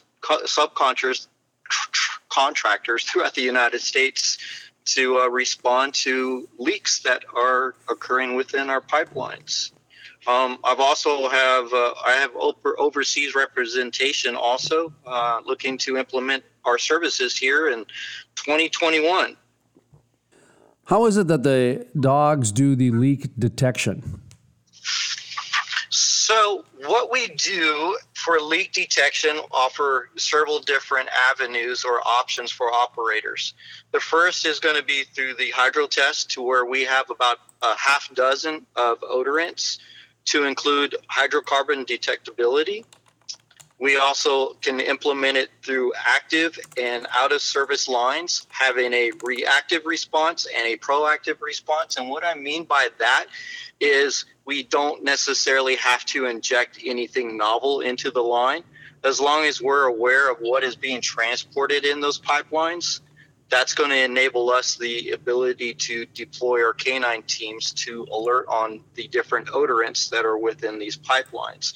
That kind of separates us from others that are with it in this industry. But it's been a journey for these last couple of years because I've wanted to incorporate more of a scientific-based approach.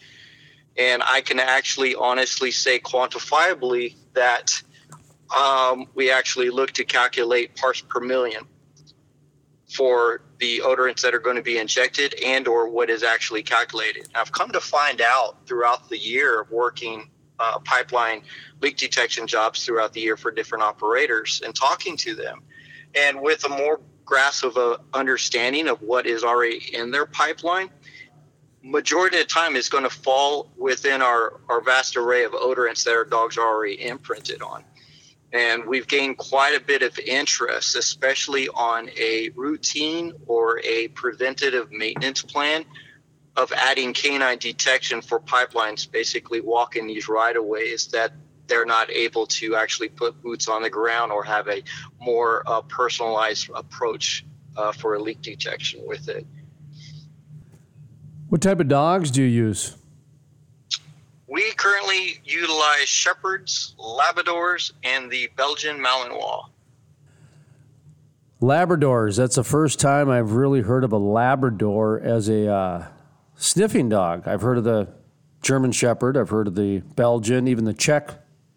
I call it the German Czech dog, and the German Belgian dog, and or the Shepherd, I mean. The Labrador, what do they do? Yes, sir. So he's a black lab. His name is Crash. He was actually my first pipeline leak detection dog. He's basically a black lab, thinking that he's a Belgian Malinois. But labs are also definitely one of the top types of breeds within the detection community. Depending on what the agency or organization are using, it does give the appearance of a more gentler, kinder, friendlier dog out there within the public. So labs are actually very popular within the detection community. So it puts them right up there as far as reliability and trainability, along with your Belgian Malinois and your German Shepherds, your Dutch Shepherds and Czech Shepherds. So it just depends on where they're actually coming from within the world there. So I've got Frackleberry Hound, our mascot. She's a Chesapeake Bay Retriever. At least we think she is. Good nose. A hound, part hound, Chesapeake Bay Retriever, or part Newfoundland, part Irish Water Spaniel, and part hound dog, bred years and years ago, whatever. And before that, I had a bloodhound. Of course, bloodhounds are probably the most well-known for their nose, I would say. I don't know if it's scientifically proven that they've got the best nose or not, but as a kid, you've always read that that's the one. How come they don't get used with pipelines? I know they do with humans and capturing that sort of thing, but are they used much in pipelines? No, they're not. And to be honest with you, I think it just looks more a subjective thoughts about that type of breed, because every dog has a nose and they're using it 24/7 of their lives. I think it's more or less looking as far as the environment that they're going to be working into.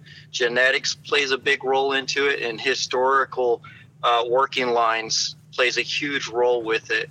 I think a lot of it ties into their endurance, their capabilities to be able to walk right-of-ways for miles on end in various temperatures.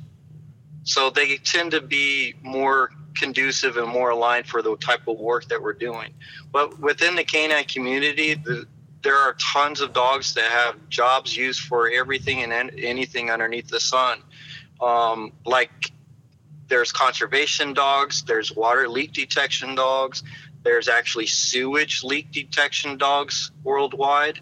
There's actually dogs that are taught to find and locate buried cables that have actually become severed and not completed the connectivity. And I've learned about these through a nonprofit. It's called the International Canine Spill and Leak Detection Association, for which Mr. Paul Bunker, he's the president of this association. So putting this out worldwide, we're actually getting to see a vast array of different types of jobs with jobs that are able to detect this type of stuff within the environment that they're working in. So it's been very educational and eye-opening. I remember about 10, 12 years ago, I was doing a nighttime show. It was one of those shows where you'd have somebody on for a half hour, an hour, quite a bit. And we had a drug sniffing dog, a trainer on from New York. And it was during the shoe bombing, when there was a lot of shoes that they thought maybe had some bombs in them back in the 2000s. And so that was one of our news stories. We just kind of did that. And what surprised me was there's families out there that have been training dogs to like sniff money to go find old inheritance that grandpa and grandpa dug in the backyard and things like that. And so I thought, and Jason, we could train a dog to smell anything. He goes, it's just a matter of what it is we got to train him for and everything else. But he goes, if you want him to find it, they'll find it, you know, like, so. Right. Yeah. They're a versatile tool out there on it. And that's where the science is really coming into it and knowing exactly what you want to train your dog on to detect. If you've heard the nose work sport, to basically even pugs and bulldogs and just your normal average dog that's home with their family, they're actually taking interest in looking for essential type of oils out there and turning it into a huge sport. So you could take a dog that doesn't really have a job out there and incorporate them into the sport. And at the same time, the owners of these dogs are also gaining knowledge on how to train a dog to detect something that they're looking for. And at the same time, creates a little friendly competition out there, and I like to see that more dogs with jobs out there. So solves a lot of behavioral issues too at the same time. What's your biggest obstacle when it comes to the operators? When it comes to this, is that you guys aren't automated, or is it? You know, are you too old school? I guess, because to me, I look at this and I think it's to me, it solves a lot of problems. I mean, just not only do you get the pipeline detection, but you also get the PR side of things too, because there's a lot of good PR involved with this, whether you know it or not. And then the other question I have, I'm sorry to throw three at once at you, but I also have read studies that these dogs are more accurate than a lot of the sensors out there right now. So there's three reasons right there for you. So you might have more than that, but I just gave you three on your side. So. Yeah, for sure. Well, the first one, in my opinion, what I say is just knowledge. It's just there's not enough of us out there doing it to where it can actually be rolling off the tongue like it does traditionally with explosive detection dogs, narcotics detection dogs, bed bugs, medical alerts, search and rescue, right? So those are predominantly the core areas that folks get into it, being military, law enforcement, or civilian, right? Because those are the ones that predominantly been out there in the world doing and performing these jobs tied to the safety and security of countries and people and day-to-day lives on it, right? So I think that's the biggest obstacle we have with being able to get out there and perform this service for them more often on it, because once they see it, the proof's in the pudding.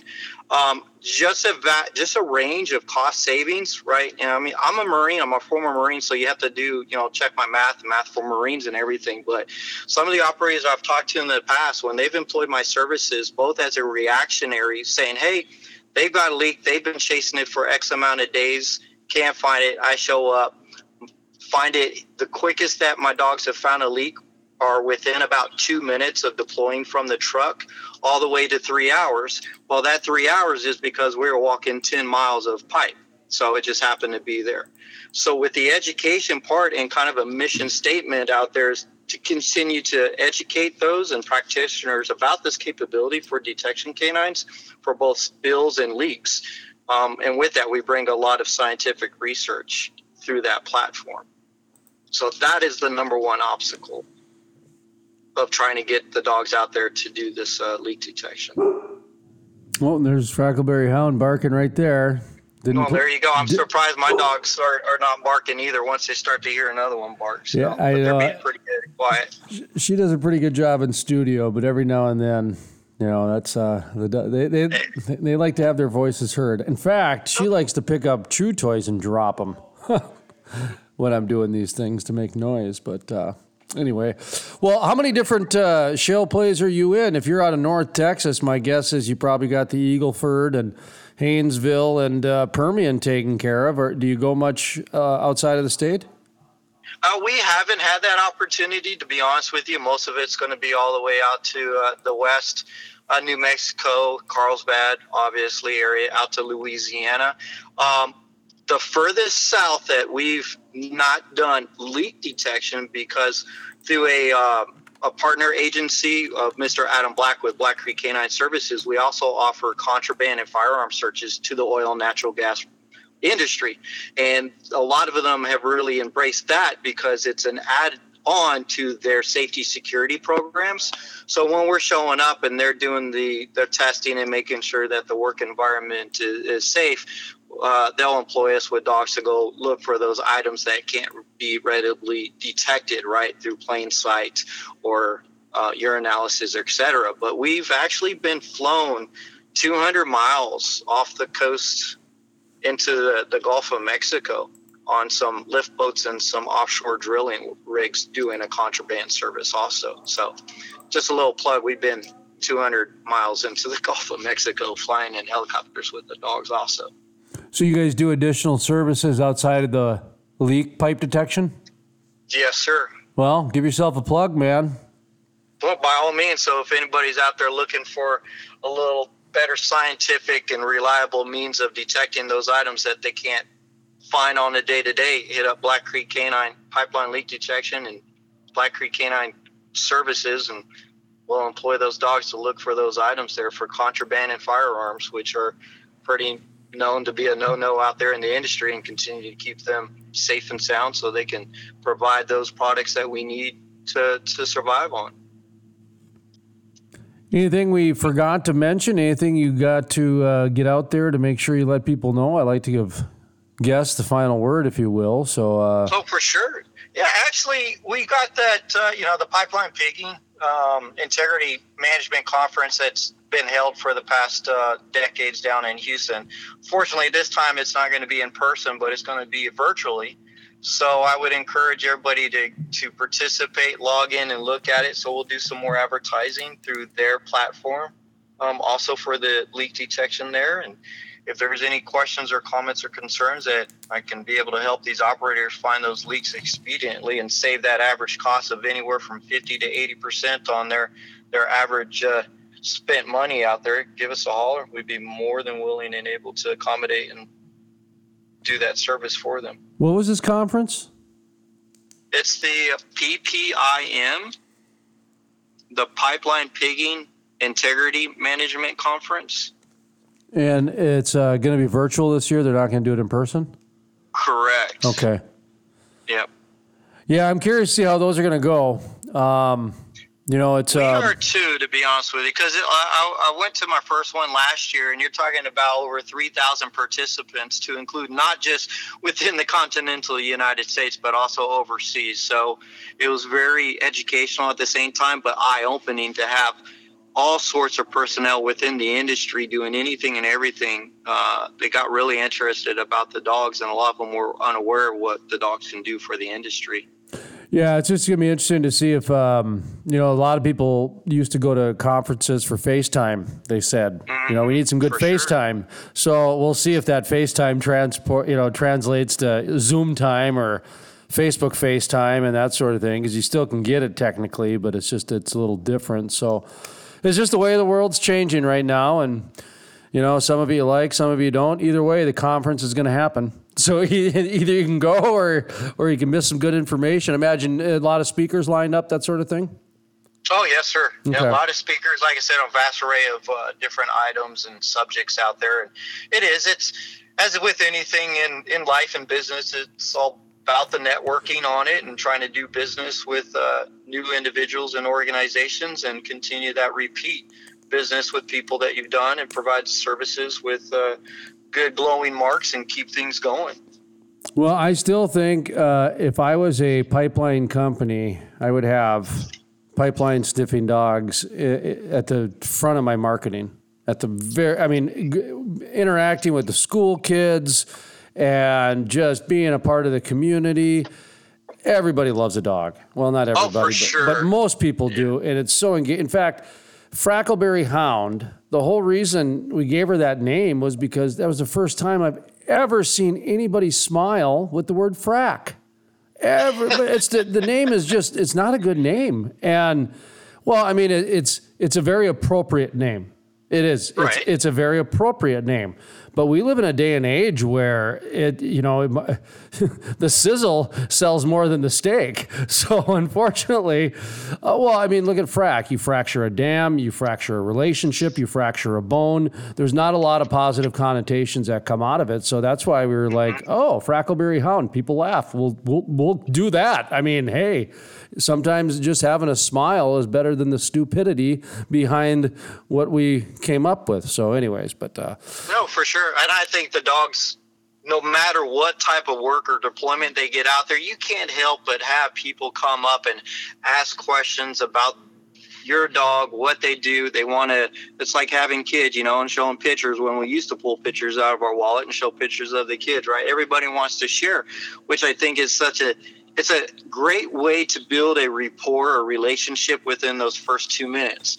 And within the canine community, because we also do, we do a lot of school searches where we are within the North Texas area. So we sometimes have to meet new people, and you have that 2 or 3 minutes to build that relationship. And normally having just that dog there and that vibe that they put off on it and that good energy and get ready to, hey, go do some good, tends to smooth anything over or just squash any kind of doubt that they may have. And when we show up out there to the oil field, to believe it or not, when we'll show up, we're meeting a lot of these folks for the first time.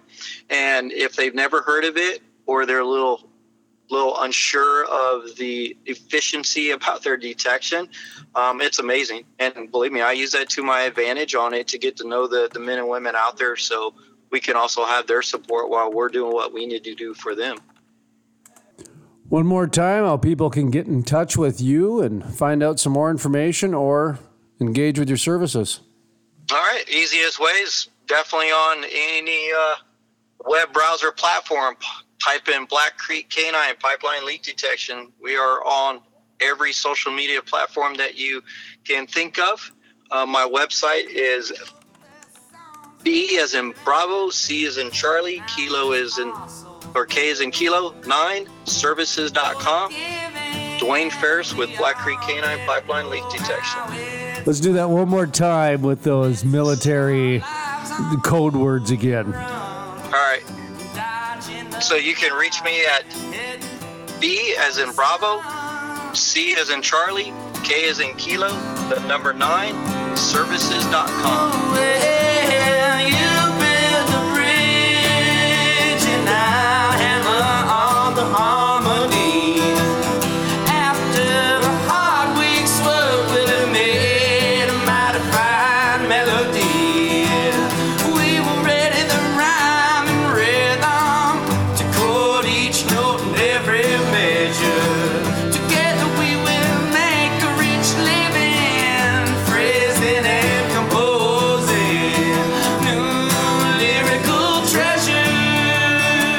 Music heard on the Crude Life Morning Show, Play Hard, Work Hard, is by the Moody Riverbend. Back to the way. Oh, back to the way. So back to the way. Oh, back to the ways. Back to the way. Oh, back to the way. Crude Life with Jason Spiess. Thank you for joining the program today. You know, I come from an oil background. My family's been in the oil and gas industry for 60 years. I think the thing with the younger generation has pretty much bought into the climate change phenomena. They really believe everything that people tell them. We just want to thank everybody that has been so supportive of us, and especially you, Jason. Without your help, I don't think our event would be as successful as it is. So I don't want to be real critical of them, because being a guy who's, you know, dad has several small businesses and coming from that sort of small business background, I get it. I mean, the operators here were put in a real bad position by the state of North Dakota. Well, that we've got people like you to pay attention and bring us information on stuff like this. Prices can't go any lower for services. They're too low right now. Our margins are in the single percentage point if we're lucky, and we're not lucky that often. You're exactly right.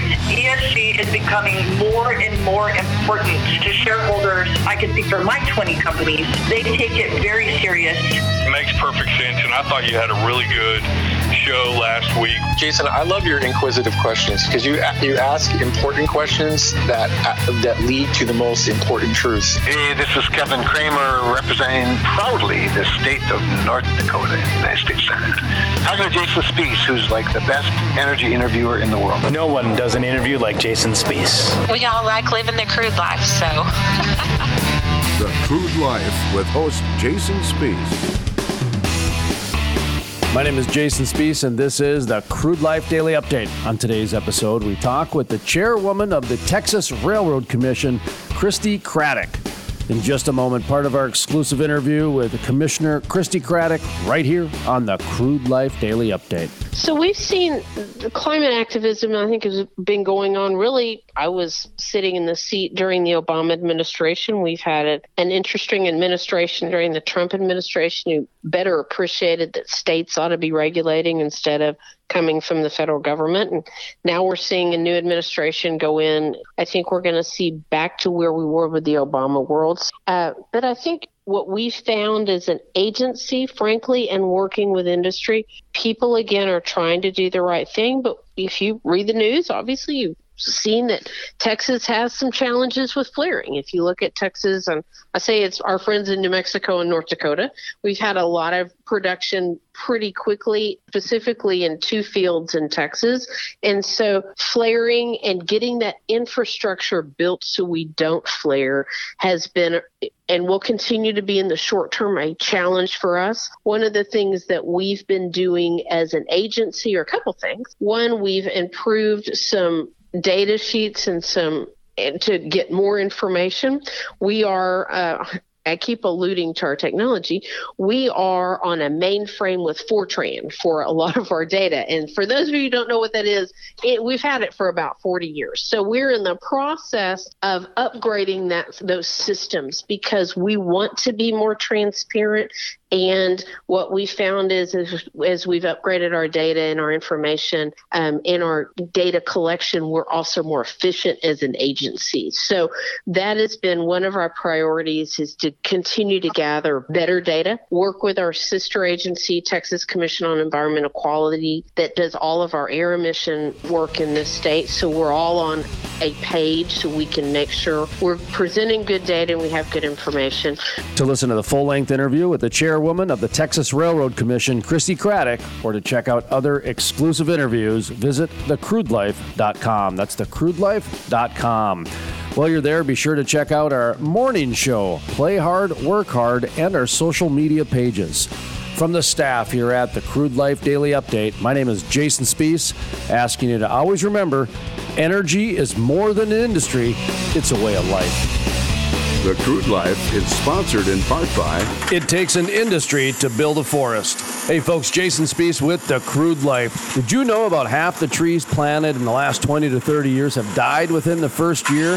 Lack of watering, transplant shock, special interest groups, poor growing conditions are just a few reasons it takes an industry to build a forest, and that is exactly what the industrial forest does. Sustainability sheds, critical pipeline systems are implemented to ensure the forest survives and absorbs carbon for decades to come. It takes an industry to build a forest. If you're interested in sustainable forests, growing industry jobs, check out theindustrialforest.com. That's theindustrialforest.com.